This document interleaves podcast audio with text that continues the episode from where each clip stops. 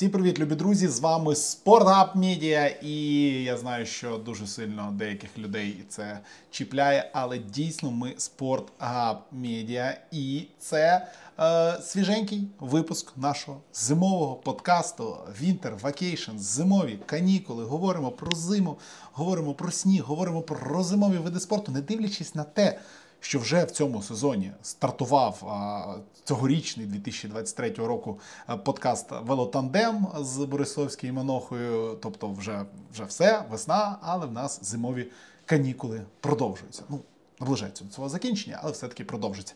І сьогодні є про що поговорити, тому що одночасно фактично три чемпіонати світу. Один в Грузії сноуборд фристайл, другий от в Словенії тільки розпочався лижі, стрибки і двоборство. І один закінчився у Куршавелі та Мерібелі у Франції. Пройшов чемпіонат світу з е, гірськолижного спорту. І з вами Віталій Волочай, з вами Інна Волочай. І ми будемо говорити сьогодні про чемпіонат світу з гірськолижного спорту, який закінчився в найпафоснішому місті на планеті Земля, як вважає багато хто у місті Куршавель. Інна, розкажи, це пафосне місце? Габ? Серйозно? Так. Габ. Так, габ. Гакпо. Ганна Гопко. Оголошується конкурс на краще, краще назву. Краще Без кра- букви Х і Г Ага, цього ага. подкасту. Так що по Куршавелю? Що по Куршавелю? Ну що? Ну всі пишуть, що Куршавель це прям Куршавель, прям вообще. Що все Я не це... знаю, вони були там, де оце все, де всі що пишуть. Я намагалась там, я не знаю, якось відстежити якийсь е, батальйон, куршавель чи ще щось. Можливо, я не там шукала. Ну, Ін, Але- ти, ти була в ресторані якомусь, в кафешці? А Ти де, що, ми- а де ти їх шукала? Ми бомжі-журналісти. Ми жили в бомже-готелі. А бомже... де ти їх шукала? Мабуть, не там, мабуть, не шукала просто. Та, ну вони ж в гори не вилазять. На вони ж- щастя, для Та, мене, та. ще для них. Вони ж на лижах не катаються, тому якось ми не, зацінили сам Куршавель. Е, Я до Куршавелю е, дібрався на в один з вечорів, коли в самому містечку Куршавель проходила кваліфікація у паралельному, здається, з гігантському слаломі, де стартувала наша Анастасія Шепеленко. І Я туди пішки прям пішов. Е, Не дуже веселий був експірієнс, і нічого цікавого я там не побачив. Ну, але тим не менше, тим не менше. Площадку побачив. Так, вертолітну площадку побачив. Вона там є. Вона там є. Там Тобто, є ще мало того аеропорт і в Куршевелі, і в Мерібелі.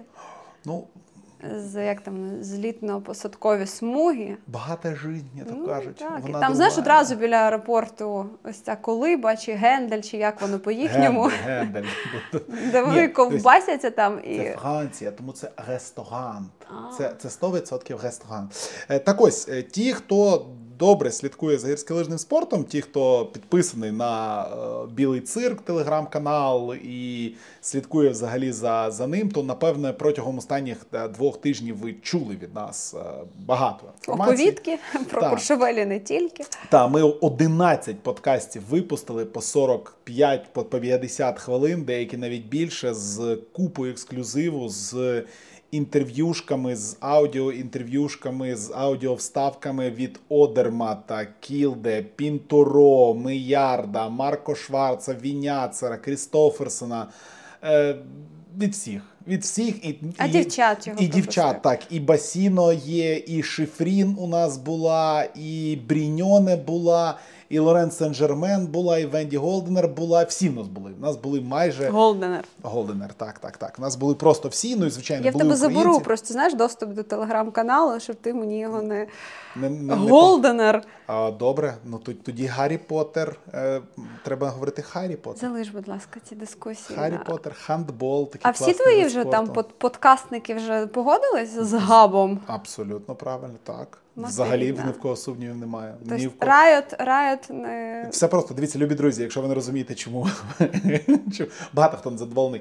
Всі англійські слова, які починаються на букву H і мають приголосну після букви H українською, транслітеруються і читається як буква Г. Пан Віталій Величайна Буква дасть посилання Е, після цього подкасту на так. це правило. Так, є правила української мови, і можу надати вам посилання, щоб ви чітко в цьому пересвідчилися. Але вам не обов'язково з цим погоджуватися. Вам не обов'язково з цим погоджуватися, просто це правило. Ну, з правилами дорожнього руху теж не обов'язково погоджуватися. Якби тебе ніхто не змушує, ти можеш не погоджуватися з ними. Ти мені штраф випишеш. Come on. Е, Так ось е, ми поговоримо зараз у цьому подкасті про чемпіонат е, світу з гірськолижного спорту. Скажу одразу, що чемпіонат світу з фристайлу і сноубордингу йде в Бакуріані в Грузії. Там гидотна погода. І там на цьому чемпіонаті вже відбулися і вже закінчились всі події, які цікаві українцям. Е, Були паралельні слаломи і паралельний гігантський слалом у сноубордингу, де дуже близька була Анна Марі Данча до півфіналу, дуже близька була до історичного свого повторення своєї історичної події на чемпіонаті світу 19-го року. Але, на жаль, маючи дуже вигідну трасу, вона помилилася в чвертьфіналі програла, закінчила з п'ятим результатом. Вона гігантський слалом. У слаломі закінчила Анна Марії 13, 15-ю, вибачте, у команді разом з Харуком вони в одній восьмій фіналу вилетіли. Тобто е, результат 5-15 для Анни Марі це прекрасний. У всіх інших результати незадовільні, як на мене, тому що жоден з наших спортсменів і спортсменок не зміг до топ-16 відібратися. Е, Мається на увазі у сноубордингу у команді також у нас було дві команди. Е, Україна один це Харукі Данча, яка вилетіла в одній восьмій фіналу. Була ще у нас друга команда, яка там взагалі нічого зробити не змогла. Мальована і Білінський. Вони там в першому ж раунді одразу вилетіли без шансів. Тобто результати, ну, Данча, п'яте місце прекрасно, інші не ок. Ну і дві медалі у нас в акробатиці, там, де ми медалі завжди чекали. Абраменко травмувався, але в командних змаганнях все таки Травмувався напередодні. Травмувався тобто він не напередодні. поїхав. Так, так, так. Він не приїхав в Бакуріані, він не приїхав на чемпіонат світу. Він при підготовці травмувався. На жаль, е, закінчив сезон е, на 100%. І там є ще питання на рахунок того, чи зможе взагалі він відновитися і продовжити свою кар'єру на тому серйозному рівні. Е, Тому була у нас молодь, був у нас Котовський, який виграв етап Кубку світу цього року. Нагадаємо, Е, і їхав він одним з фаворитів, але помилка в кваліфікації. Кваліфікацію два рази переносили, на два дні переносили через непогоду. І Котовський не зміг відібратися до фіналу. У фіналі в нас було два українці: Кушнір і Кіпнюк. Е, І знову таки перша частина фіналу була не найвдаліша, але е, без медалі. Ми залишилися у чоловіків. Неприємно, е, ну але нічого з цим не пробиш. В одиночному я маю на увазі розряді. В команді ми здобули бронзу. Анастасія Новосато, Кіпнюк і якраз таки Котовський настрибали на бронзу. Китай і Америка були другі, першими і другими. Нагадаю. Це олімпійський вид, на якому ми мали брати медаль на минулій олімпіаді, але в нас не вистачило людей, тому що всі хворіли е, ковідом. Тому що всі здавали позитивні тести. Всі здавали позитивні тести. Правильно сказав. Ти абсолютно правильно мене виправила. Не хворіли ковідом, а здавали позитивні тести. Це дуже дуже важливо. Е, В особистому заліку швиденько закінчу. Ангеліна Брикіна дуже молода, 2004 року народження, 15-ї закінчила. Анастасія Гасюк закінчила 17-ї до фіналу. Не кваліфікувалися вони у жіночому фіналі. Відбулось те, чого ми чекали 12 років. З 2011 року не було у нас медалей на чемпіонатах світу. І Анастасія Новосад, за якою я особисто дуже сильно вболіваю, е, все-таки взяла бронзу для України. Програла вона китаянці Конг, програла вона Даніелі Скотт з Австралії, але друга медаль України на цьому чемпіонаті світу вже є. Ну і у чоловіків виграв Ноа Рот. Американець Квін Делінгер був другий, Ян, китаєць був третім. Кушнір закінчив шостим з падінням у фіналі. Але все рівно 2003 року спортсмен Кушнір, Кіпнюк 98-го, дуже молоді. Ну, звичайно, ну в бать. Ну, Абраменко це батько для них просто не знаю, старше на скільки? На дуже багато років за того ж Кушніра. Тому тут я впевнений, що у нас все попереду. І ще буде у нас Катя Коцар стартувати у слоупстайлі. І ще, і ще у нас, здається, буде у сноуборд-кросі стартувати мальований. І здається, ще хтось у нас буде. Ну, чемпіонат там продовжується, там буде біг-ейр, хафпайп, слоупстайл, могули, звичайно, будуть і у нас моголісти будуть. Тому слідкуйте, цей чемпіонат буде йти аж до 5 березня. Ну і ось тепер, нарешті, я коротко розповів про все, що відбувалося. Ну, ще був біатлон, давайте не згадувати про біатлон. Там все було погано, все все було гидотно. Виключимо біатлон зимових канікул. Все, все, все серйозно. Я про нього треба говорити окремо. І а я... на Суспільному говорили? Е, на Суспільному ще не було подкасту. Ще не було подкасту про біатлон, про підсумки. буде. Ну, напевне, буде. Сергій Захарченко, я знаю, що вже повернувся з цього, з, з, з, з Обергофу разом з. Карановим. Разом з Євгеном Карановим, тому вони теоретично вже мають про що розказати, але там. Ой, це так погано, серйозно. В якийсь момент на чемпіонаті світу з біатлону пройшло стільки ж днів, стільки скільки на чемпіонаті світу з гірськолижного спорту. І якщо не рахувати е, результат підручного в перший, перший ж день, в першій же гонці, то в гірських лижах результати були кращі.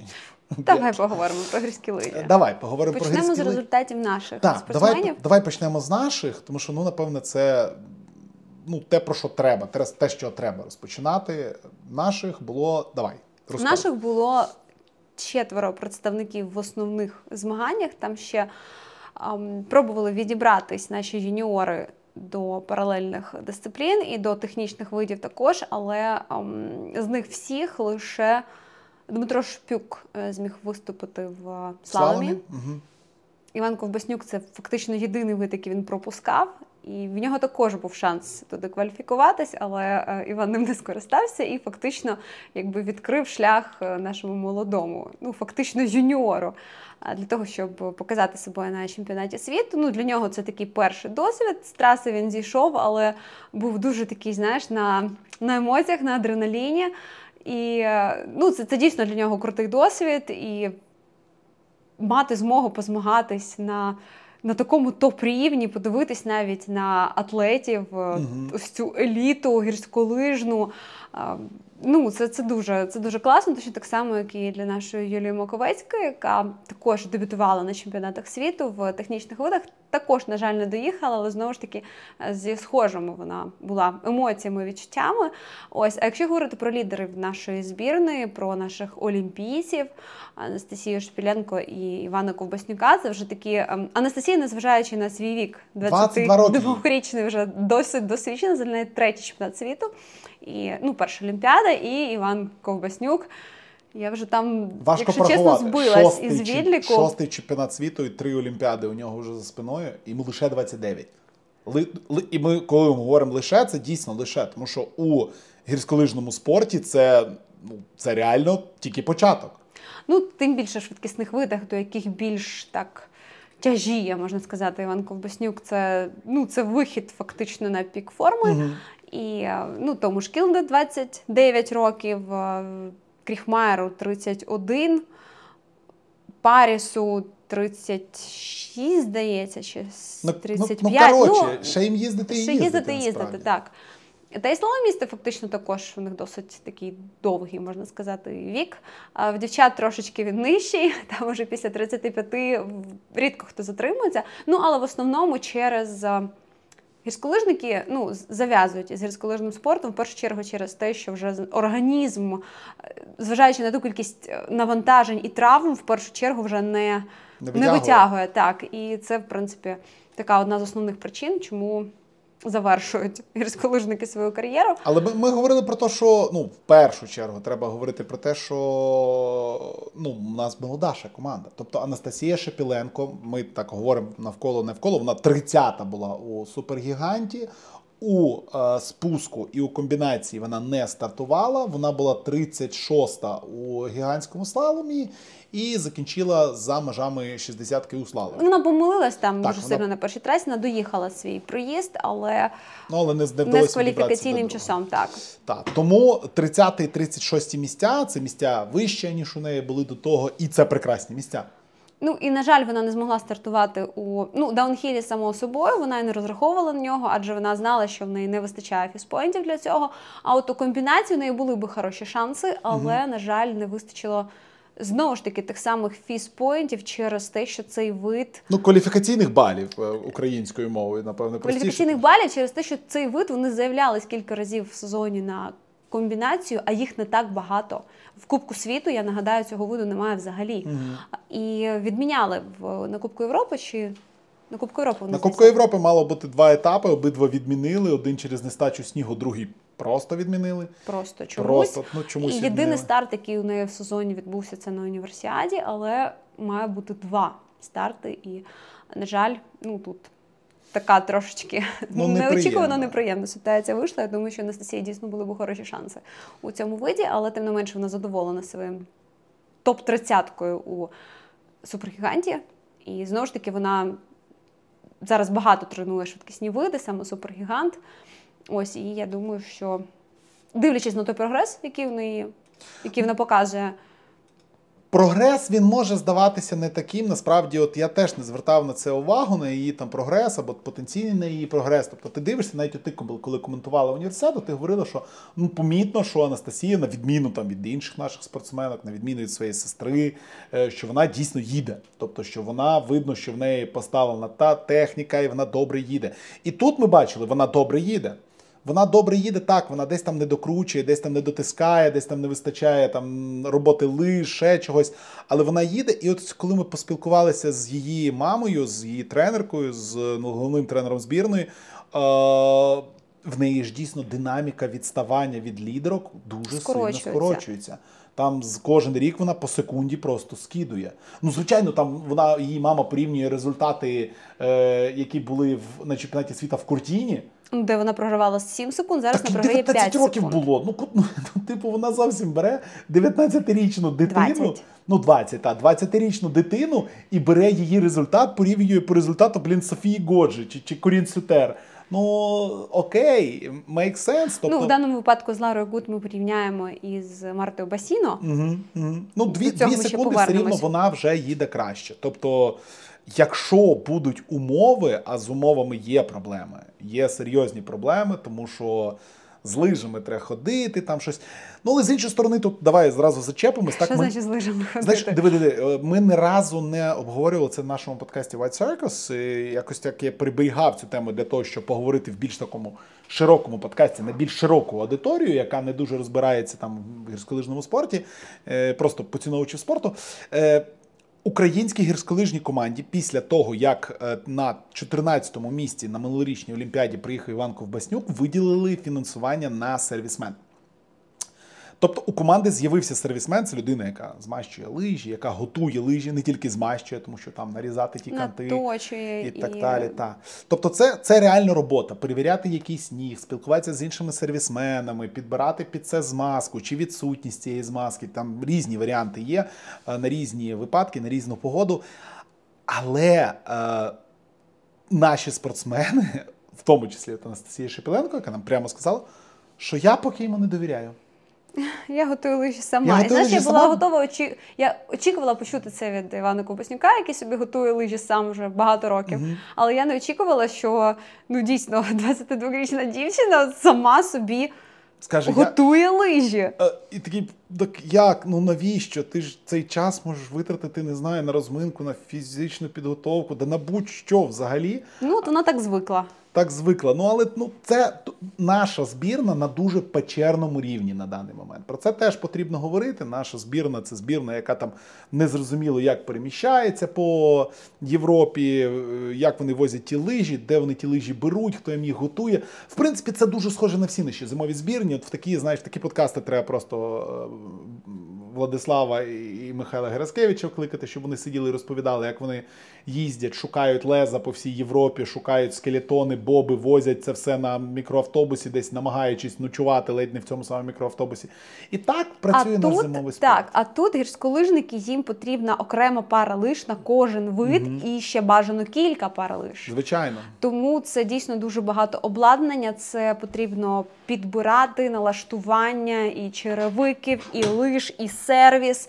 І коли Іван Ковбаснюк перед стартом даунхілу бере лижі, які йому там дали. А, Лижі, на яких їздив хтось із топів, а він сказав, що, мабуть, це був Вінсент Кріхмайер до переходу на хеди. Там Три лижі- роки тому. так, лижі двохрічної давнини, і, типу, піду їх потреную, і якщо буде все окей, поїду в них завтра даунхіл. Come on!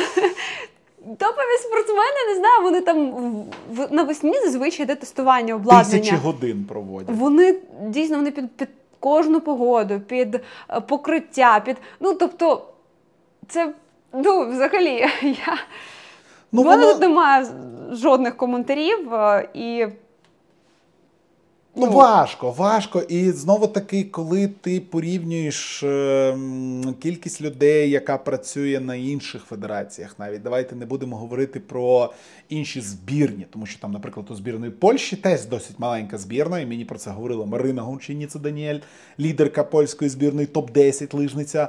Е, світу в гігантському слаломі в заліку, і реальна людина, яка там претендує на топ-10 в гіганті завжди.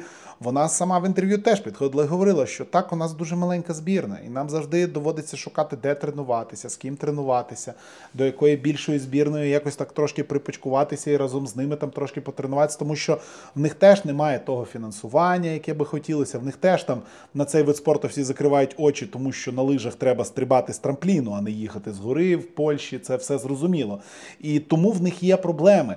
І і це також маленькі збірні. Але якщо давайте звернемо увагу там на біатлон, який в нас отримує купу бабла, купу, фристайл, зрозуміло, є результати, купа бабла, е, тренуються в порівнянні навіть зі збірною України зі сноубордингу, де молодь їздить, юніори їздять, є тренери, є якісь можливості, щось є у збірної України з гірськолижного спорту нема ні хрена. Просто нічого. Це ж добре, знаєш, там з, з ними тренер їздить. Це добре. Як знаєш, як нам розказував Ваня, були в мене лижі, зламав я їх, впав на Олімпіаді на тренуванні. Хороші були лижі, зламав, все, нема хороших лиж. І порвав комбінезон. Комбінезон дають раз на 4 роки. Ну і ну. Так, це не... У нас навіть збірники були дійсно в різних в різних, в різних в різній формах. формі. Та, та, та. І і навіть е, ну, дійсно був великий інтерес до них серед іноземної преси. Угу. Але знаєш, ти ти навіть цього спортсмена, якщо там не не бігти з ось цією роздруківкою, хто з яким номером, і не видивлятись, ти по, по комбінезону ти навіть не визначиш. Ну так, ну, тобто... тому що у Шепіленко і у Ковбаснюка, як у постійних членів збірної України, були українські комбінезони, звичні, а у всіх інших ні. Всіх інших були якісь базові комбінезони, клубні, хто в якому, хто де тренується. Шипюк тренується в Чехії, і живе там з батьками, йому 17 років ще там навчається, там тренується. Маковецька в Італії тренується знову таки в Кронплаці і живе з батьками. там. Тобто, це це, все, це все, звичайно, без участі там федерації, виходить, і форму на них не вистачило, скажімо так. Е, Важко, тяжко, як звернути увагу на цей вид спорту в Україні. Причому навіть знаєш, теж звернули увагу на те, що Юлія Маковецька в неї.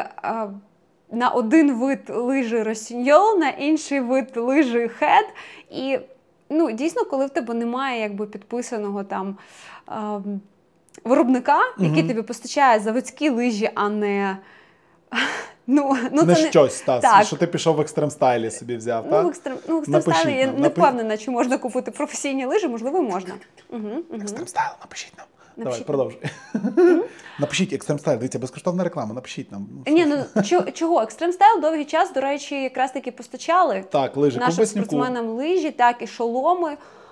За що їм респект, до речі, за що їм респект, тому що я, наприклад, про це не знав.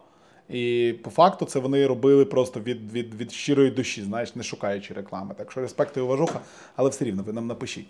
Е, Так ось, що я хотів сказати, як зробити цей вид спорту в Україні популярнішим, як зробити так, щоб на нього звертали увагу. Ну, це це, це питання. Це знаєш, це окремий подкаст. Це окремий подкаст, але це питання із розряду, як зробити так, щоб Україні став популярним бадмінтон. Ну тобто, класний вид спорту. Прикольний вид спорту, на відміну від бадмінтона, дорогий. дорогий. вид спорту. Окей, давай порівняти з хокеєм. От правильно порівняти буде з хокеєм, напевно, або з бейсболом. Так, от бейсбол не дешевий вид спорту. Тобі треба біта, хоча в нас в кожного таксиста вона є, але все рівно.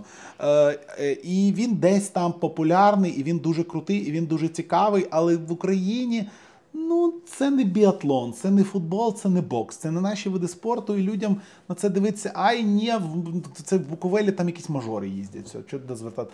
Тому що так, це дорогий вид спорту, це дорогий вид спорту в тому, щоб тренувати, в тому, щоб вболівати.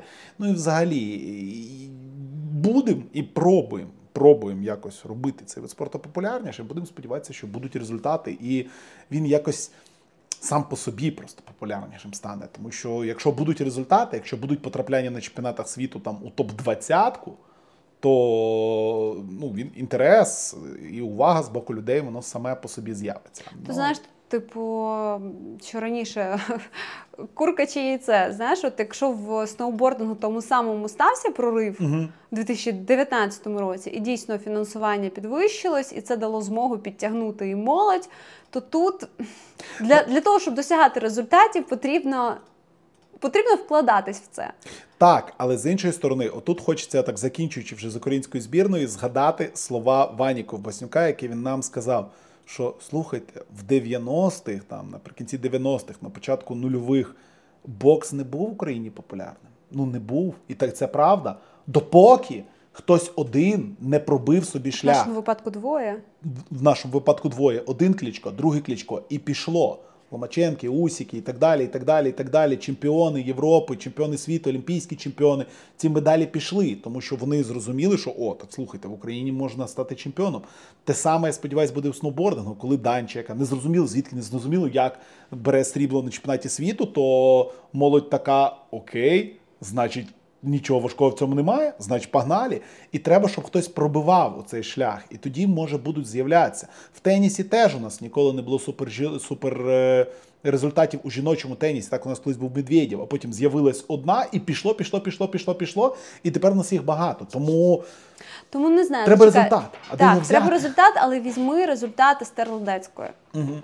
На Олімпіаді. Угу. І що, дуже сильний буст стався у Чехії рано, з рано, рано, рано. Треба говорити про якийсь історичний період, про період 5-10 років. От про таке треба До говорити. речі, якщо говорити, згадуючи ось цю ем, тему лиж, то Ладецька на тих лижах. Мікеле Шефрід набрала лижі, атоміки. Тоді Так, Мікела да, Ледецька виграла з- е, Олімпійські ігри не на, На чужих лижах, лижах. На, на чужих лижах. Тому... І Шефрін їхала на Олімпіаді комбінаційну частину на лижах Софії Годжі. Ну, це також один виробник, одна конюшня, атоміки. Тому бачите, так, так теоретично може бути, і нічого страшного. Окей, поговорили про наших, поговорили про наших на чемпіонаті світу. Вони продовжують там десь по дорозі до України зараз ще змагатися. Е, Шепіленко ще у Румунії на відкритому чемпіонаті Румунії стартувала, там непогано виступила. І чемпіонат України з гірськолижного спорту стартує, здається, 26 числа. У Красі. У Красії, так, здається. Чи Зараз проходять там чемпіонати України з е, Буковелі.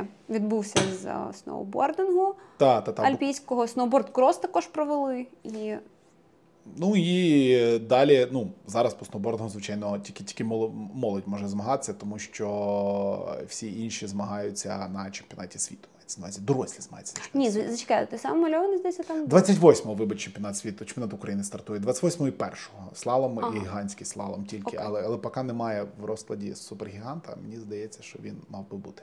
Окей, ми знаємо, ми зв'яжемося з федерацією, все знаємо. Е, Зв'яжемось з федерацією. Зв'яжемось. Так, в мене є в- в- тепер в мене вже на зв'язку зі мною Федерація е, лижного спорту. Я от зайшов на сайт ФІС і пише, що технічним делегатом чемпіонату України є Юлія Сипаренко. У мене є її контакт, я їй напишу і все знаю. Е, окей, е, давай про чемпіонат світу. А то ми Давай, говоримо вже може, півгодини. Дійсно, так. А про чемпіонат Про світу не проблеми поговоримо. на, нашого українського гірськолижного Гірськолижного спорту і не лише гірськолижного, зимових видів спорту. Так, так. Чемпіонат світу. Чемпіонат світу був класний. Прийняло там прийняли два містечка, в яких проводиться чемпіонат світу Куршавель і Мерібель. Вони через гору, е, два цих французьких містечка е, курортних. З'єднані з спільним скіпасом. Та, та, та, з'єднані. Ну там один великий скіпас, всі ці три долини. долини, так. і, і, в принципі, недалеко вони один до одного. Зробили два стадіони. І в Куршавелі, і в Мерібелі. В Куршавелі змагались чоловіки, в Мерібелі змагалися жінки, командні види там були ще. Е, і так підсумовуючи чемпіонат світу. Ті, хто не дивився, я думаю, більшість, хто слухає, все-таки не дивився. Е, У чоловіків два золота взяв Марко Одермат, виграв швидкісний спуск. Перший в своїй кар'єрі швидкісний спуск він виграв на чемпіонаті світу і виграв свій класичний гігантський слалом. Супергігант виграв канадієць Джеймс, або як його називають Джейк Кроуфорд. Слалом в супер-супер напруженій битві виграв норвежець Генрі Крістоферсен. Комбінацію виграв Алексіс Пінтеро і паралельний виграв Олександр Шмідт з Німеччини. У дівчат Жасмін Флюрі виграла даунхіл, Софія Годжа не фінішувала. Е, Супергігант виграла Марта Басіно. Гігантський слалом виграла Мікаела Шиффрін. Слалом суперсенсаційно. Так, так, так. Перший е, Це для фактично себе. так. Це фактично та медаль, якої їй бракувало. Вона вже була там і чемпіонкою, олімпійською чемпіонкою, володаркою глобусів у всьому, що можна, але от якраз таки медалей е, чемпіонату світу, золотої медалі чемпіонату світу їй бракувало у саме цьому виді, і вона для себе добила, добила, добила, добила так. та. То, що, то, що не вистачало, заробила. Комбінацію виграла Федеріка Бріньон і паралельний виграла Мареза, Марія Тереза Твіберг. Командні змагання виграла збірна Сполучених Штатів. Слалом, ти сказав? Е, Слалом так, Лорен Сен-Жермен, супер сенсація. Це найважливіша, напевно, сенсація. З цього і почнемо. Ну і команду виграла Америка без е, Шифрін. Шифрін не змагалась. А Шифрін тільки на Олімпіаді їхала командні так, змагання. Так. Вона зазвичай в них не бере участі. Ось ця от четвірка, яка представляла Сполучені Штати Америки на цьому чемпіонаті світу, Пола Мольцен, Ніна Обрайен, Томі Форд і Рівер Радамус. Це фактично вже знаєш така скатана команда, яка там і на чемпіонатах світу, і на фіналах. Зазвичай в такому складі вона представляє Америку, і, чесно кажучи, перед стартом змагань я ставила саме на цю збірну. І фактично вони своє золото взяли на цьому чемпіонаті світу. Пола Мольцен примудрилась пошкодити собі руку у фінальному заїзді, що, врешті-решт, зіпсувало для неї ось цей кінець. Е, ну, тобто, ті види, які залишились на чемпіонаті світу, вона взагалі не заявилась на паралельний гігант. Ну, сама по собі, і в гігантському слаломі стартувала, але не доїхала. Там також створила такий хайлайт, який я думаю, що довго будуть показувати на Євроспорті. Ем, а слаломі, на жаль, вже ми її не побачили. Це сил, сил не було. Сил не було. Давай так з збірної Америки коротко коротко зрозуміло. Про паралельні події, напевно, довго не будемо говорити. Ну давай поговоримо про слалом, про слалом жіночий, і тому що ну тесто те, що сталося передостанній день чемпіонату в жіночому слаломі. Ну, напевне, це найбільша сенсація чемпіонату з великим запасом, над Івен Клоус, там Жасмін Флюрі і так далі. Це знаєш, от е, я би навіть не з цього хотіла почати. Що дійсно чемпіонат світу це таке тривале, тривала подія, яка розтягнута там на два тижні в часі. Угу. І коли ти ще знаєш, там на перших видах ти якось тебе купа інтересу і купа азарту. і Починається це все з комбінації, але е, після супергіганту вже йде даунхіл, і саме на ці види з'їжджається в основному там і преса, і вболівальники. А далі другий тиждень він технічний. І ось е, якраз таки вже під зав'язку чемпіонату світу вже йде такий, знаєш, як. А, перенасичення, перенасичення гірськими лижами. І що дуже класно, дійсно, ці технічні види, два завершальних слаломи були супер інтригуючими. І що в жіночому, що в чоловічому. Хоча знову ж таки, якщо ви подивитесь там в сухому залишку виграв хто Хенрік Крістоферсон. Нема О, сенсації, це сенсація. Ні, сенсація в тому, що, по-перше, він а, не був ніколи чемпіоном світу, і це для нього було дуже важливо здобути mm-hmm. саме у слаломі. В гіганті він був в Оре, а в слаломі в нього це дійсно який в Шефрін був незакритий гештальт.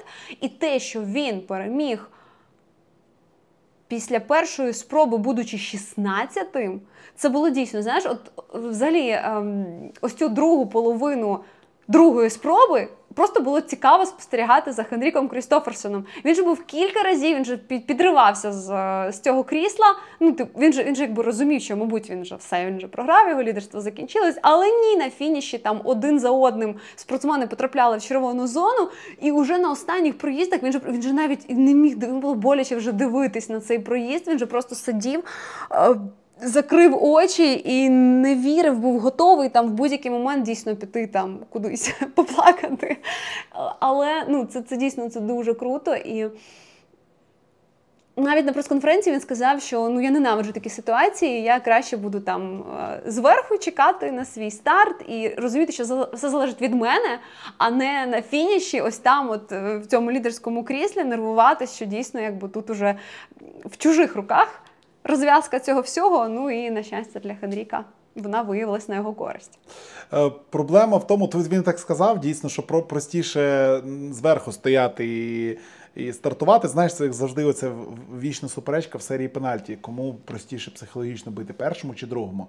Тобто забити і і дивитися, що там буде далі, чи подивитися, як всі зробили, а потім самому все ну, зробити. Бачиш, для Хандріка краще так. От Для багатьох людей це по-різному відрізняється. А і... хтось дійсно хтось ненавидить стартувати там з лідерської позиції, дійсно, коли знаєш, коли вже в тебе максимальний накал емоцій, і е, фактично самому там вирішувати долю медалей. Ну, це набагато Ну, комусь так, комусь так. Комусь Дійсно, так, комусь два, так, два так, різних так. Це- підходи. це а комусь два- байдуже. Мені здається, на Мікелі Шифрін взагалі ба- байдуже. Коли, що, 29, 30 і так далі. Тому Ну, але свою, свою спробу слаломну вона програла просто розгромно. Так, е, Генрі Кристоферсон виграє слалом, виграє е, золото, срібло бере сенсаційний грецький гірськолижник Ейджей Гініс, який народився у Греції, починав їздити на лижах у Греції, на єдиній там горі. Так, він потім приїхав до Америки, в нього батько грек, у батька якраз таки був невеличкий магазинчик лижного спорядження біля цієї гори, який він здавав в оренду, продавав і так далі. Е, Він потім приїхав до Америки, там вчився, там тренувався, там намагався пробитися в збірну Америки. Йому не вдалося. Е, І він знову Він пробився лише на юніорському Так, рівні, так, так, так, і так. навіть там якусь медаль заробив. Так, але, на але, але, але, але потім його відшили через не те, що ну через те, що не проходив там до американської збірної. Ну і він знову повернувся в збірну Греції. Він пройшов через шість е, операцій На одному на одному і коліні. самому коліні. Так, і в підсумку приносить Греції першу нагороду чемпіонатів світу в історії. Ну, це. Це якась казка Еджі Гініс, який там на етапі Кубку світу за два дні до чемпіонату світу він взяв е, свій перший подіум в житті, і ось одразу подіум на чемпіонаті. Красота, молодець. Це, це прям класна історія. Так, це було друге місце також в французькому шамоні. Як бачите, французький сніг дійсно він. Йому, йому сподобався. Так. Третім був Віняцер. І у жінок. У жінок Мікейла Шефрін була лідеркою після першої слаломної спроби. Другу слаломну спробу вона пройшла з 29-тим результатом. Просто жахливо пройшла. Вона закінчила в підсумку другою, вибрала срібло, друге срібло для неї на цьому чемпіонаті. Головна мультимедалістка. У неї три медалі. У Дермата дві медалі. Шефрін е, взяла золото і е, два срібла. Одне в супергіганті, а одне в слаломі, спеціальному. так. Мала вона брати ще золото в комбінації. Але І в слаломі вона програла. Вона програла, вона випередила Лену Дюер, але в слаломі вона програла Лоран Сен-Жермен, канадійці Лоран Сен-Жермен, яка до того не перемагала, яка до того взагалі на подіумах не була. І якщо там Крістоферсен, який всидів довго, якщо Флюрі, яка там пооб'їжджала, ще щось це можна назвати з натяжкою сенсаціями, якимись такими несподіванками. Тобто Лоран Сен-Жермен, канадійка, яка виграє слалом. Ну, напевно, це найбільша, Це найбільша з великим, з великим відривом найбільша сенсація. Лорен Сен-Жермен, Шефрін, Лена Дюр. Ось такий був у нас подіум. Де вона взялася, ця Лорен Сен-Жермен? Звідки вона взялась? Як це взагалі можливо? Монсенан, Квебек, Канада. І вона завжди була десь там. Вона заїжджала там то до топ-10, то була якась шоста, то сьома. І в неї якось не завжди виходило зв'язати докупи обидві спроби, і тут вона виїхала з першої, ну фактично після першого спуску вона була у трійці, і багато хто. Тебе включаючи, передбачав, що ну навряд чи вона справиться з тиском і втримається в трійці лідерів. І ну, фіна, по фінальним результатам, по сумарним, по сумарному часу також. Але ні, як бачимо, нерви у цієї дівчини залізні, і дійсно вона видала дуже класний і перший, і другий проїзд. І по сумі цього вистачило, аби поїхати з чемпіонату світу з золотом. Першим для Канади, для жіночої збірної за 20 років. І що цікаво, рівно 20 років тому останньою медалісткою, золотою медалісткою, яка принесла цю найвищу нагороду для Канади, була її. як Кумирка. Кумирка і землячка, також із Монсенан, Мелані Тюржон, яка була. Фактично, е, Лорен все дитинство тренувалась на схилі імені Мелані Тегожон, і всі її шоломи розпідписані е, цією з підписами е, цієї гірської лижниці, і дійсно вона пригадала. Ми пригадали разом з нею на прес-конференції цю історію. І це дійсно дуже так класно і знаково. Так, класна історія. І ось такі історії успіху це те, це те, що надихає молодь, це те, що надихає там нові покоління. Я впевнений, що вони будуть з'являтися, тому що ну по сезону дійсно взагалі е, подумати, що виграє не Вилхова, не Голденер, не Шифрін, тобто люди, які завжди в топі, а виграє просто от, от панянка, яка ніколи не була на подіумі, яка не знала, що їй робити взагалі у фінішній зоні, тому що. Вона ніколи не була на подіумі, вона знає, куди йти, вона знає, що робити, кому давати інтерв'ю, кому не давати. Для неї це щось нове. Це дуже-дуже такий крутий результат. За Шефрін ми зачепили. Шефрін виграла гігантський слалом. Я не думаю, що варто затриматися на гігантському слаломі. Там просто в, просто в салат, в кашу, якби Шефрін всіх по- І покришила. по першій спробі, і по другій Та, та, спробі. та. І тут Виграла не дуже багато за часом, але впевнено, виграла. Бріньоне була друга, Мувінкель стала третя. Лара Гут, яка без медалі цей чемпіонат закінчила, четвертою приїхала. Петра Вилгова приїхала сьомою у е, гігантському слаломі. Що цікаво, у нас дійсно подіум гігантського слалому повторив Олімпійський, правда, 2018 року з тією лише відмінністю, що Мевінкель і Бріньони помінялись місцями. Так, так, так. А от супергігант Шефрін виграти не змогла. Супергігант Шефрін виграти не змогла. Е, Шефрін помилилася ще в альпійській комбінації там в перші дні чемпіонату і е, страдланула, не змогла здобути там На золото. фініші, фактично, Так. там за троє воріт до фінішу вона програла ось це золото в Подріті Бріньоне. Угу. І в підсумку ну, вона програла всім, тому що вона зійшла з дистанції, так? Але чемпіонкою в комбінації стала Бріньоне, і чемпіонкою в супергіганті стала Басіно. Тобто дві слаломі, дві гігантистки, е, номінальні, фактично. Бріньоне потім срібло ще в гіганті взяла. Е, Дві, дві італійки розпочинають чемпіонат з двох золотих медалей, і Басіно виграє от взагалі не те, на що я розраховував, що вона В неї виграє. були подіуми в цьому Да. виді, в неї не було жодного разу. Вона жодного разу не перемагала в цій дисципліні, але ось бачимо. Якраз ми думали на той момент, що наступним був даунхіл, і ми думали, що ось цей стрік італійський він продовжиться, тому що не було жодних сумнівів, що Софія Годжа якось буде пробувати реабілітувати за те, що вона пропускала домашній чемпіонат світу в Кортіна Дампецо і нарешті. е, Нарешті здобуде світову медаль світової першості, адже у неї немає золотих нагород у взагалі ні в даунхілі, ні в супергіганті на чемпіонатах світу. Вона олімпійська чемпіонка, так, е, володарка неодноразово глобусу, але саме золотих нагород чемпіонату світу у неї немає. Але Софія у своєму стилі. Пан або пропав. Е, На жаль, удача цього разу була не на її боці. Хоча знову ж таки, Як, і- на- як, як, як і це буває в половині випадків, ну, Ну, не в половині, але досить часто з нею таке трапляється. Причому траса їй підходила, і вона виграла тренування. Ну, Але, але як завжди, щось пішло не так. От, от щось, щось трошечки пішло не так. Ну, буває, нічого страшного. Італійки два золота взяли. Тро- Трохи прикрили, скажімо так. Там потім ще Бріньоне добрала срібло, і Вінясер ще, ще й медаль взяв. перший свій подіум Та, перший на подіум. дорослому рівні. Тому чотири медалі Італія взяла, якби Годжа. От сьогодні, сьогодні, до речі, Я був... би сказала, знаєш, я б сказала, Віняцер прикрив Годжу, тому що на Годжу розраховували, на Віняцера, мабуть, ні. Ні, ніхто на нього не розраховував це однозначно, якби це зрозуміло.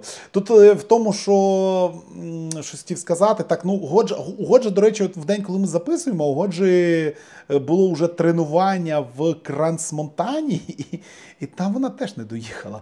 Е, тому я, я, я вже навіть не знаю, що Мені що- здається, що вона і не доїхала на минулому м, чи поза минулому. так. Коли етапі. Ти маєш на увазі? В Кранзмонтані. Кранзмонтана А. вважається одним із найскладніших взагалі спусків для у жіночому кубку світу, таким собі жіночим кіцбюелем. Ну там ще Сан Антон досить такий. Страшний, можна сказати, але по складності він дійсно дуже такий ем, непростий. Тому, тому так, я думаю, тут Годжа також можете сміливо ставити або перше, або ДНФ. Як вам, наскільки ви вірите в Софію Годжу, Де мабуть, собі іншого захочете, результату, та. мабуть, іншого результату у неї бути тут не може. Так, ну а виграла спуск е, досить несподівано. З раннім номером, з другим номером йшла вона по трасі Жасмін Флюрі, е, швейцарка, Корін Сутер, чинна чемпіонка, яка досить сильно травмувалася, вдарилася вона в кортіні на етапі Кубку світу. Е, Бронзу взяла, і це теж прекрасний результат для Корін. О, вона була так, вона була щаслива, адже вона взагалі е, не була впевнена, що вона зможе показати там не те, що 100%, а Та що вона взагалі поїде. Вона не була впевнена, і- що вона просто поїде. дійсно вона відчувала якось, що вона достатньо швидка. І це, звісно, що б'є по впевненості, а в даунхілі це, це ключове. Ну, коли ти боїшся їхати, зрозуміло. Так, але, але, але тим не менше Корін справилась з усіма обставинами і провезла Ну, привезла медальку, так, другу для себе на двох чемпіонатах поспіль. Великий великий молодець. Ну а Флюрі виграє. А, І подивимося, як буде далі. Мені здається, що для Флюрі це останній подіум в цьому сезоні, тому що ну, дуже нестабільна така баришня. Але чемпіонка світу. Чемпіонка світу, і це в неї вже ніхто не відбере.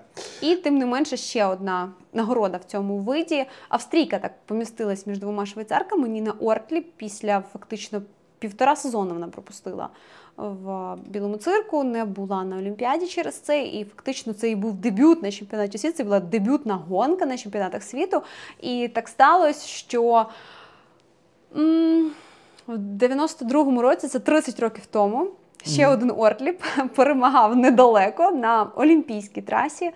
Що цікаво, жінки також тут змагались на олімпійській трасі, жіночій олімпійській трасі тієї олімпіади в Альбервілі. А чоловічий старт тоді проходив у Вальдезері, і там виграв її батько Патрік Ортліп. І зараз його цікаве співпадіння, його донька так бере срібло на трасі олімпійській жіночій в першому ж старті на чемпіонатах світу для себе. Це також дуже селі, дуже класний так. результат на французькому снігу.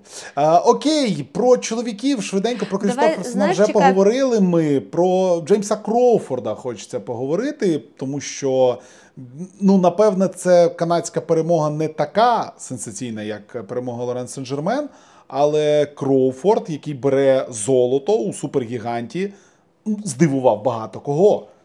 Причому так, він там ну, в першу чергу Одермата і Кілде. Так, ну він йшов в групі лідерів. Вони там в них стартові номери були поспіль. Там 7, 8, 9, 10 номери у них були у Пінтеро, Кілде, Одермата і Кроуфорда. І Кроуфорд якраз 10-м замикаючи у цій групі чотирьох спортсменів йшов.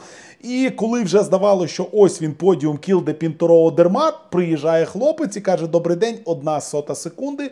Джеймс Джейк Кроуфорд перемагає. Олександр Підсунься. Да, підсунься, Кілде. Без золота ти їдеш додому. Так А що... Одермат без медалі. Ну, це фактично був перший старт Одермата на цьому mm. чемпіонаті світу. І тут Ні, ну він ще в комбінації поїхав, але там Ні, то не рахується, тому що ну, там прямо коли їхав. ти коли їхав слалом Одермат останній раз, коли ти бачив, що він їхав він слалом ніколи не їздив ну, ще тоді, в школі. Тоді фактично це було для нього тренування. Та, та, та, та, та. І для багатьох насправді в комбінації дуже багато хто в чоловіків і в жінок, проїхавши першу спробу, далі. Вирішив не стартувати. Та, вирішив просто не стартувати. Ну, так, мають право. Тому так, фактично, перший старт Одермата на чемпіонаті світу. В цьому чемпіонаті світу минулий, як ви пам'ятаєте, він провалив. І хопа, четверте місце без медалі. Фактично у виді, в якому цьому сезоні вигравали Кілде або Одермат, і більш mm-hmm. ніхто. 4-2 у них було між ними за 6 е, супергігантів і у підсумку. І, і здається, Одермат жодного разу не був е, поза подіумом. І тут ще цікаво тим, якби цей чемпіонат світу, що е, дійсно от вони так в швидкісних видах е, ганялись один за одним. Якщо в супергіганті вони ще в них був якийсь ще паритет плюс-мінус, але тим не менше і той і інший е, там змінювали один одного на першому, там другому, третьому місцях на подіумі, то в даунхілі Одермат от не міг він наздогнати Кілде. Ця от перемога перша в його кар'єрі в даунхілі вже була, от вона вже накльовувалася, вона вже була близько, але прийшла до нього саме на чемпіонаті світу. І Нарешті. І Кіл... Нарешті і Кілда знову підсунувся і знову на друге місце. Тому у Вікінга два срібла. Це також його дві перші медалі на чемпіонатах світу. Він не був задоволений, будемо чесними. Ну він намагався, типу, Типу, там, да, Я я не програв золото, я виграв срібло, але. Ні, ти програв золото, друже. Ми ми тобі не віримо. Ну, їх сімейство срібла набрало на чемпіонаті. Ну, Знаєш, Шифрін говорила точно тією самою тими самими словами. Я не програла. Золото я виграла срібло, але. Та, та, просто ну, давайте сьогодні не звертати увагу увагу на мене, давайте звертати увагу на Лорен Сен-Жермен, вона стала чемпіонкою, все, я вам не цікава. Ну, але Кілде, Кілде так, Кілде програв і там, і там, і е, окей, супергігант там на одну соту, але на на, на швидкісному спуску його просто знищив Одерма. Там пів секунди переваги, і ну це шок був абсолютно для всіх. Тобто Одерма там, коли проїхав, там ну там було зрозуміло, що вже швидше нього ніхто не проїде. Настільки Але він сам він сам реально в це повірив, тільки коли фінішував Кілде. Ну, він сам про це сказав потім на прес-конференції, тому тому так. Ну так, треба треба, треба було зачекати. Е, Камерон Олександр виграв ще один канадець е, бронзу в швидкісному спуску. Два дві медалі у канадських чоловіків в швидкісних е, повертається. Повертаються старі добрі часи швидких канадців. Е, тренери їх тянуть далі, і ну можливо, скоро це будуть стабільні. Тренер такі там доїзди. чемпіон Тренер. світу Ну, Жан так, так, Кучера. так. Було- Дев'ятого було року, і дійсно дуже така молода, перспективна, запальна, швидка. От Crazy Canucks їх так і називають. Можливо, вони собі придумають якусь якесь нове поганяло. Та, мають, мають Тому що було і те покоління було Canucks е, з 70-х, 80-х. Далі ось е, Ерік Гі, Мануель Осборн Параді, ковбої, здається. Ну, якось їх по-іншому називали, так. Ці молоді вже собі щось придумають. Ну, поки що не мають вони. Поки що не мають вони назви, поки що вони Crazy Canucks. Але на канадців треба дивитися. Ну і давай закінчити подкаст двома супергероями цього чемпіонату, про яких треба поговорити. Як на мене, два головних герої цього чемпіонату це Марко Одермат і Олексій Спінтуро. Е, Олексій Пінтро. який Ти маєш на увазі в чоловічому? ну про жінок ми вже поговорили. Про жінок всі. ми вже поговорили, якось мені здається, трошки мало уваги приділив Федериці Бріньйоне. Ну, виграла комбінацію срібло в Янському слаломі. Великий молодець. Вітаємо її. Феде Бріньоне. Окей, супер. Окей. Захворіла, виграла е, золото, захворіла, поїхала в Італію на 5 днів, перехворіла, вернулася, виграла срібло. Молоде, ну, молодець, питань немає. В Даунхілі буде стартувати от в Швейцарії на цьому тижні, тому що їй нудно. Вирішила поїхати в Даунхіл. Е, Чому ні? А чому б і ні? Да. Так ось, е, Олексій Пінторо вдома. В... Ми... Про Одермата зачекай, я думаю, тут вже немає що Вже нема що додати. Він дійсно він виправдав всі покладені на нього надії. Я думаю, там вже всі забули за те четверте місце в супергіганті. Та й Бог з ним. Молод... Ні, ну не Ну, він, він, він єдиний на, цій, на цьому чемпіонаті світу взяв дві золоті індивідуальні медалі. Та, так такі, в смислі, дві, дві просто медалі золоті, ніхто не взяв е, там команда плюс ще якась, правильно? Да. Командою американці виграли, більше вони медалі не побрали. Тому дві, зо- два золота лише у Одермата. І великий молодець. Е, Найкращий лижник світу. І, і в нього- йому тільки 25. Все ж Ну і якщо брати по кількості медалей, просто медалей, тут Шефрін лідирує з трьома, з двома сріблами і в індивідуальних видах, окей, е, з двома сріблами і одним золотом, також нічого несподіваного. Е, То Алексіс Пінтуро, він дійсно герой цього чемпіонату, герой в тому плані, що. Місцевий ідол, кумир. Він народився в Куршевелі, виріс. Він там став на лижі і не лише на гірській. Він пробував себе і в крос-кантрі, і е, стрибав на ось тих трамплінах, які залишились в Куршевелі ще після Олімпіади. Тобто на лижах ще Мгм. іншої конфігурації. А ось і нарешті вирішив зупинитись на гірських лижах. Я думаю, не пошкодував. І вболівальники також. Він дійсно там. Він отримував шалену енергетику від публіки, шалену підтримку, і там дійсно всі просто на нього моляться. Його не відпускали після гонок е, фанати, дітлахи, вихованці місцевих гірськолижних шкіл. Там у нього фан-клуби. І ну просто і він виправдав їхні сподівання, адже він дійсно здобув першу медаль цього чемпіонату світу Мгм. в комбінації. Перший же день, перший що дуже же- важливо. Та. Ну і чол- чоловічий Ну, перший старт. день в Куршавелі, Перший день в Куршавелі, місті. так, та. е, вдома в себе Е, золото, і ще плюс був також бронзовим в супергіганті. Великий молодець, і Пінторо дійсно видно було, що він тут головний герой. Якщо ми там минулого року були в Вальдезері і бачили чітко і, конкретно, як вболівають, і там е, взагалі готові зривати голосові зв'язки за Клемана Нуеля, який з Вальдезеро, то тут е, навпаки, якраз домашній чемпіонат. Ну і Олексій Пінторо, який. Наприкінці чемпіонату в інтерв'ю сказав, що він зав'язує з слаломом. Слалома більше від нього не буде, все хватить, надоїло. Е, Тут не те, що надоїло, він, а, він не, не встигає за ось цим За молодняком. за молодим поколінням, Ну, яке молодь, просто вона така нинче. яке готове ризикувати і нестися, і взагалі, ну Ну воно молодь, всі ми добре знаємо. Молодь вона така. Попробуй з ними якось на одному рівні протримайся. Дуже дуже і ти знаєш, якщо брати, наприклад, збірну команду Норвегії, тут уже Крістоферсона підпирали ам, Лукас Братен Мгм. і Атлії Маград. Тут можна ще окремо про них сказати зараз. І з'явився ще фактично ще молодший Стін Ольсен? Олександр Стін Ольсен, так, який вже підтискає тих двох, то дійсно тут Генріку в збірній команді Норвегії так може, може бути вже не зовсім не зовсім він же себе там почуває королем, скажімо Королем, так. та, та, ну. Але тим не менше, як бачите, дійсно Хендрік тримає ще планку в слаломі, і йому не без допомоги Марселя Хіршера і нового з цього бренду Лиш Вандір. Тому так, а якщо говорити про ось цих наших двох е, друзів, та два норвежці дійсно два вони е, не змогли синхронізуватись на цьому чемпіонаті світу. Ми завжди так і не зустрілись. так, так і не зустрілись. Ми завжди відмічали, що у них там дійсно все синхронно паралельно. І тут перед чемпіонатом світу з апендицитом потрапив у на лікарняне ліжко Лукас Братен, і була його участь у цьому чемпіонаті світу взагалі під сумнівом, але якось він все ж таки Вичухався. вичухався до слалому. То Атлій Маград до цього слалому, на жаль, не дожив. А в переносному, звісно, що сму- сенсі. Це ні, ні, ні. Одразу виправилась. Не дожила його а, ACL чи ACL, MCL. так, так, ACL. Причому так, він виступив е, в комбінації. Ну, ми пам'ятаємо, на- на початку цього сезону вони разом в Бівер Кріку дебютували в швидкісних видах супергіганті, причому одразу в топ-10 двоє. І на, на цьому. На цьому вайбі також На цьому гайпі. так, ну Гайпі, також гайпі. гай... зараз кину тебе щось. Да, да, продовжуй. Вони, ну я не знаю, наскільки там Лукас планував а, ще до чемпіонату світу, до ось цієї історії з апендицитом стартувати в швидкісних видах там. Але е, тим не менше, Маград поїхав. Маград проїхав комбінаційний супергігант, і слалом взагалі він виграв, але цього йому не вистачило до медалі. І були хороші перспективи на слалом чистий спеціальний. Але, як я вже сказала, в гігантському в супергіганті, в чистому супергіганті він е, вилетів з траси, і тим не менше він, він на своїх спустився з гори, і здавалось, ну.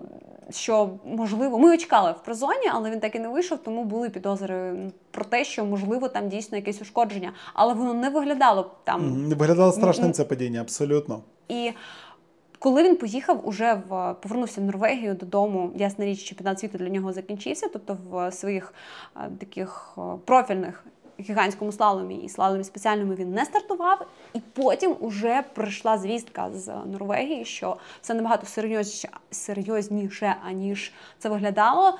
І це 9-12 місяців відновлення. На жаль, це Ну це жесть. це кінець сезону, і можливо Це кінець там наступного сезону одразу. Це можливо кінець навіть він не зможе бути готовим стартувати спочатку наступний сезон, тому тут дійсно тільки Ну, можна поспівчувати і побажати удачі в такому юному віці. це вже друга його така травма. Так, так, це, це, це погано. Якщо в тебе двічі рветься ACL або MCL за там коли ти 22. Ой, ну не позаздриш. Сьогодні реально не позаздриш. Ну на жаль, якщо брати по статистиці травм, це кожні 2-3 роки гірськолижник отримує. Щось таке. І от бачиш, якраз два роки пройшло після Дельбодена.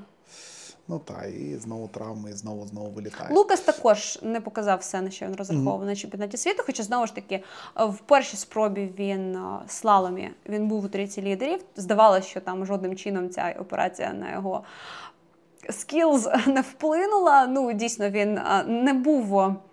Скажімо так, е, готовий тягати свої лижі, там за ним його носив пресаташе, але тим не менше він був швидким, але не вистачило його на другу спробу. Він приїхав лише шостим. Тому Буде, хай відновлюється собі Хай потрошечки. відновлюється. Відно, відновиться, буде, буде простіше, буде собі спокійненько змагатися.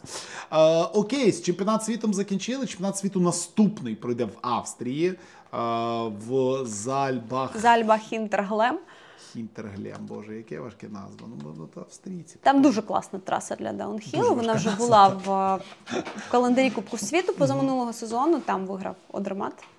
Так, тому, Супергігант. ту- ту- ту- тому, Тому він ще, знаєш, по, по старим чертежам може на наступний чемпіонат світу розраховувати на те, що і в супергіганті також поїдемо. на поїдемо, щось поїдемо наїздить. чемпіонат, А якщо підводити підсумки, то медальний залік подивимось. Е, Та в медальному заліку я вже десь його закрив. Зараз він в мене десь відкриється знову. Ну, Секунда. чисто по кількості медалів Так, норвежці. Швей- Швейцарія має е, перше місце, тому що в них три золота, три срібла, одна бронза, сім медалей загалом. Норвежці 9 медалей загалом, тобто так, за кількістю вони на першому місці, але в них два золота, е, три срібла і чотири бронзи, два золота, одне з яких Твіберг виграла в паралельному Крістоферсен, друге. Е, На четвертому, на третьому місці Америка 2-2-0, Мікеле Шифрін плюс команда. Е, На четвертому місці Італія 2-1-1, про це ми вже поговорили. Бріньоне Басіно в перші три дні чемпіонату дві медалі, а потім Бріньоне Віняцер добили. Чотири медалі у Канади, два золота, дві бронзи. Дві медалі у Франції, обидві у Олексій Пінторо, дві медалі у Німеччині. Олександр Шмідт виграв золото у паралельному. Лена Дюр виграла бронзу у слаломі. Сім медалей у Австрії. І жодного золота. І жодного золота. Сім медалей у австрійців, і жодного золота. Це, це звичайно, це жесть. Там повний провал жіночої технічної команди, Та там чоловічої швидкісної команди, і фактично хто там їм здобував? Марко Шварц, Ніна Ортліп. Е, ну, Шварц здобув Ортліб. е, Шварц дві медалі взяв. Шварц Ортліб. дві медалі, Ортліб, Газер і сестра, Причому брат і сестра. І Корнелія Гютер взяла.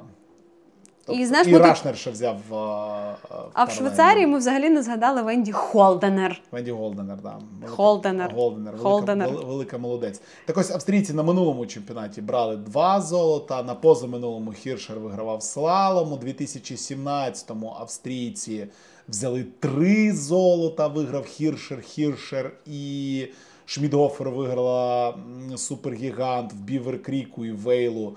В них вигравав Райхельт, Хіршер, Фенінгер два золота. Тобто останні п'ять чемпіонатів світу вони брали не по одному, не по два золота, тому що там вигравав Хіршер кожного року і в команді. Ну і на минулому вигравали. чемпіонаті світу двічі Кріхмайер. Так, на минулому Кріхмайер двічі. Я просто зараз клікаю знайти останній чемпіонат світу, де Австрія була без золота, і щось в мене не виходить. Що, щось я не можу такий чемп- Я ні, Катрін Зеттер виграла суперкомбінацію 2009 року, єдине золото. 2007 рік вже дивлюся. Маріо Мат виграє золото. Боже, а, вже було таке, щоб Австрія не виграла? Не знаю, але давай не будемо витрачати на це час. Підведемо лише підсумок, що до ось цієї а, вісімки таких досить явних.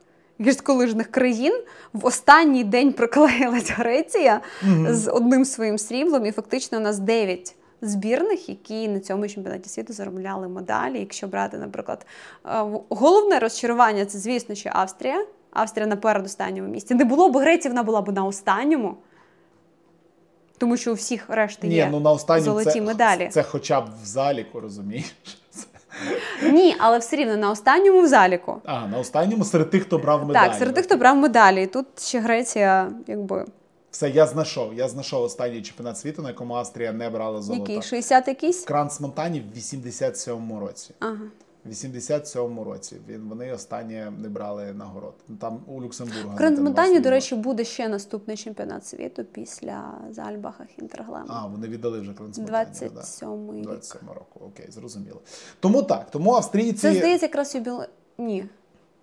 49 49 це буде. 49, так. Тому австрійці дійсно ну провалили. Провалили, питань нема, і до них питання є, і претензії до них, звичайно, будуть, і буде цих претензій багато, тому що ну в такій країні не можна приїжджати без золотих І там, якщо знаєш, якщо там дивитись, хто провалився, там тут можна дійсно складати список. Там всі провалилися.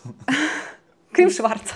Ну всі абсолютно єдина людина в Австрії, яка все правильно зробила, це е... Блекі. Це Майер, який просто А, Майер, окей. закінчив кар'єру. Він він розумів. Самоусунувся. Він розумів, що на, насувається щось страшне, треба тікати з цього корабля, поки все не затонуло.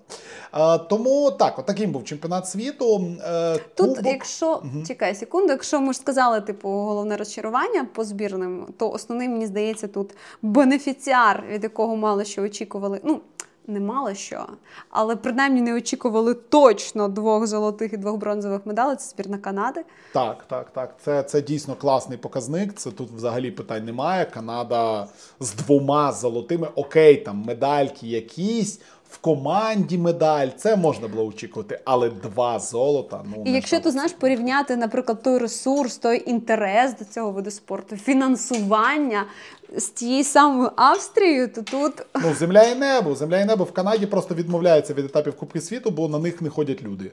О, От, от, от і все. І фінансування у них там недостатньо ні, ні, і ніколи не буде достатньо, як мені здається, для збірної Канади, для того, щоб змагатися на рівні з австрійцями і швейцарцями. Але а, у Канади, ось бачимо, є люди, які просто приносять результат, і це чудово. Так тому Канада, великий великий лойс, великий великий лайк. У Канади не буде етапа в е, Лейк Луїзі, але буде етап в Ніби в Квебеку. Ніби Ніби, в як буде. Так, зараз нас чекають е, північноамериканські етапи у чоловіків. Лейк Тахо, шу...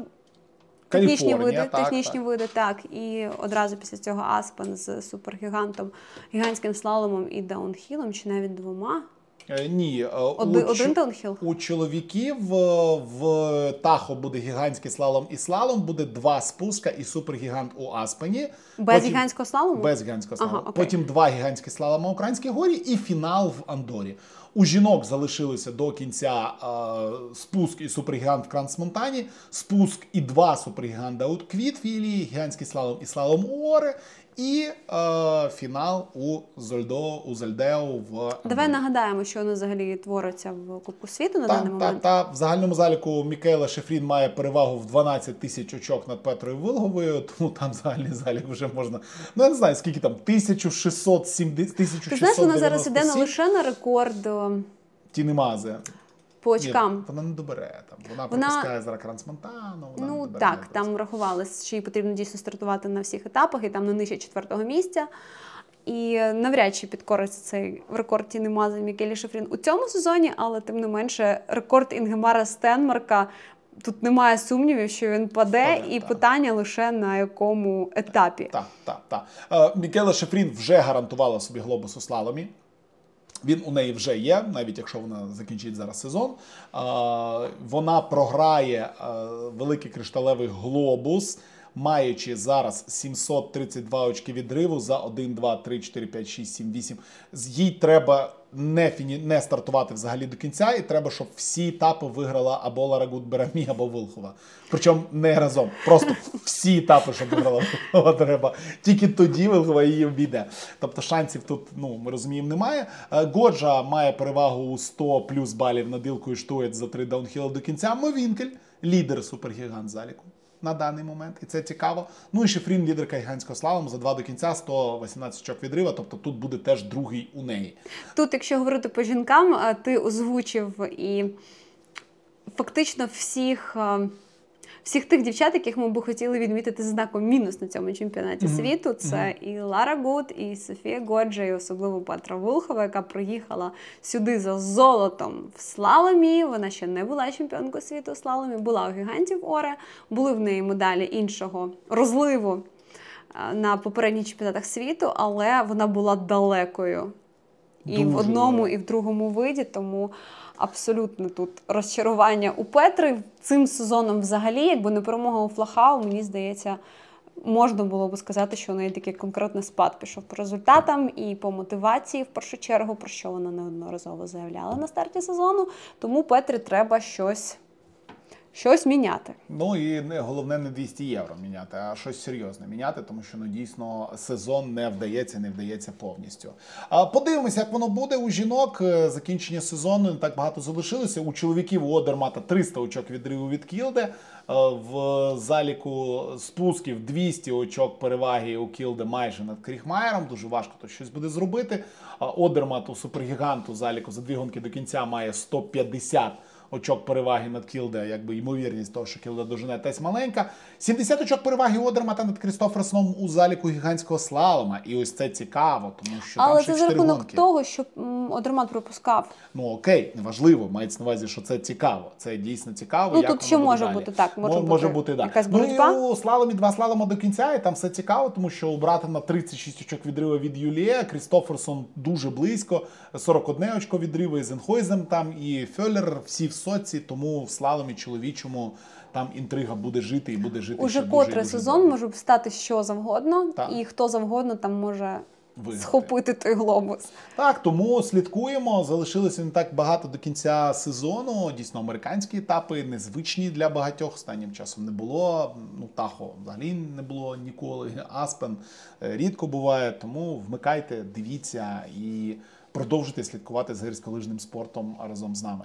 Ну а це був подкаст е, Зимові канікули. Слідкуйте також за чемпіонатом світу з е, стрибків з трампліну. Євген Моросяк сьогодні вже кваліфікувався. В день запису цього подкасту був у нього кваліфікаційний стрибок. Він кваліфікувався в основні змагання в топ-50. Великий молодець. Це рідко трапляється з е, українськими стрибунами, але от Марусяк цього року дійсно показує просто феноменальні результати. В двоборстві у нас можуть бути шанси на топ-30. Я дуже сподіваюся на це. Ну, в бігових лижах, напевне, ні. І у сноубордингу та у фристайлі чемпіонат також продовжується і буде продовжуватися як і у лижних видах спорту до 5 березня. Ну і гірськолижні теж йдуть нон-стоп, нон-стоп, нон-стоп до 20 березня. Кожні вихідні купа, купа змагань. Е, я ж вам хочу подякувати за увагу. В шоу-ноутах до цього подкасту я залишу лінк на подкаст Білий цирк. Там ми виходити, виходитимо частіше. Там про гірськолижні, про гірськолижний спорт Інна буде розповідати більш детально, а не широкими мазками, як ми це розповідаємо у подкасті Зимові канікули. Ну і дійсно сьогодні, знаєш, так було. Ми вже багато що з того всього озвучували в тих окремих подкастах, і дійсно знаєш, було таке відчуття, що ми повторюємо, що можливо це вже знали, чули е, і так далі. Тому перепрошуємо. Якщо ви чули і прийшли, послухали ще раз, то великий вам за це респект. І, як то кажуть, уважуха на районі, тому ви великий великий молодець. Е, так і треба робити, підтримувати е, контент у будь-якому виді. Е, так, почуємося у наступних випусках. Ну і як завжди, закликаю вас долучатися до нашого патреону. У нас там весело, у нас там обговорюють абсолютно все, починаючи з баскетбола, закінчуючи біатлоном і гірські лижі, в тому числі. Тому почуємось там, побачимось там в описі клікаємо на лінк телеграм-каналу Білий Цирк, підписуємося і слідкуємо за гірськолижним спортом разом з нами. І на Волочай, Віталій Волочай, говорили для вас про чемпіонат світу з гірськолижного спорту у французькому Кошавелі та Меріб'єлі. Ого! Ого!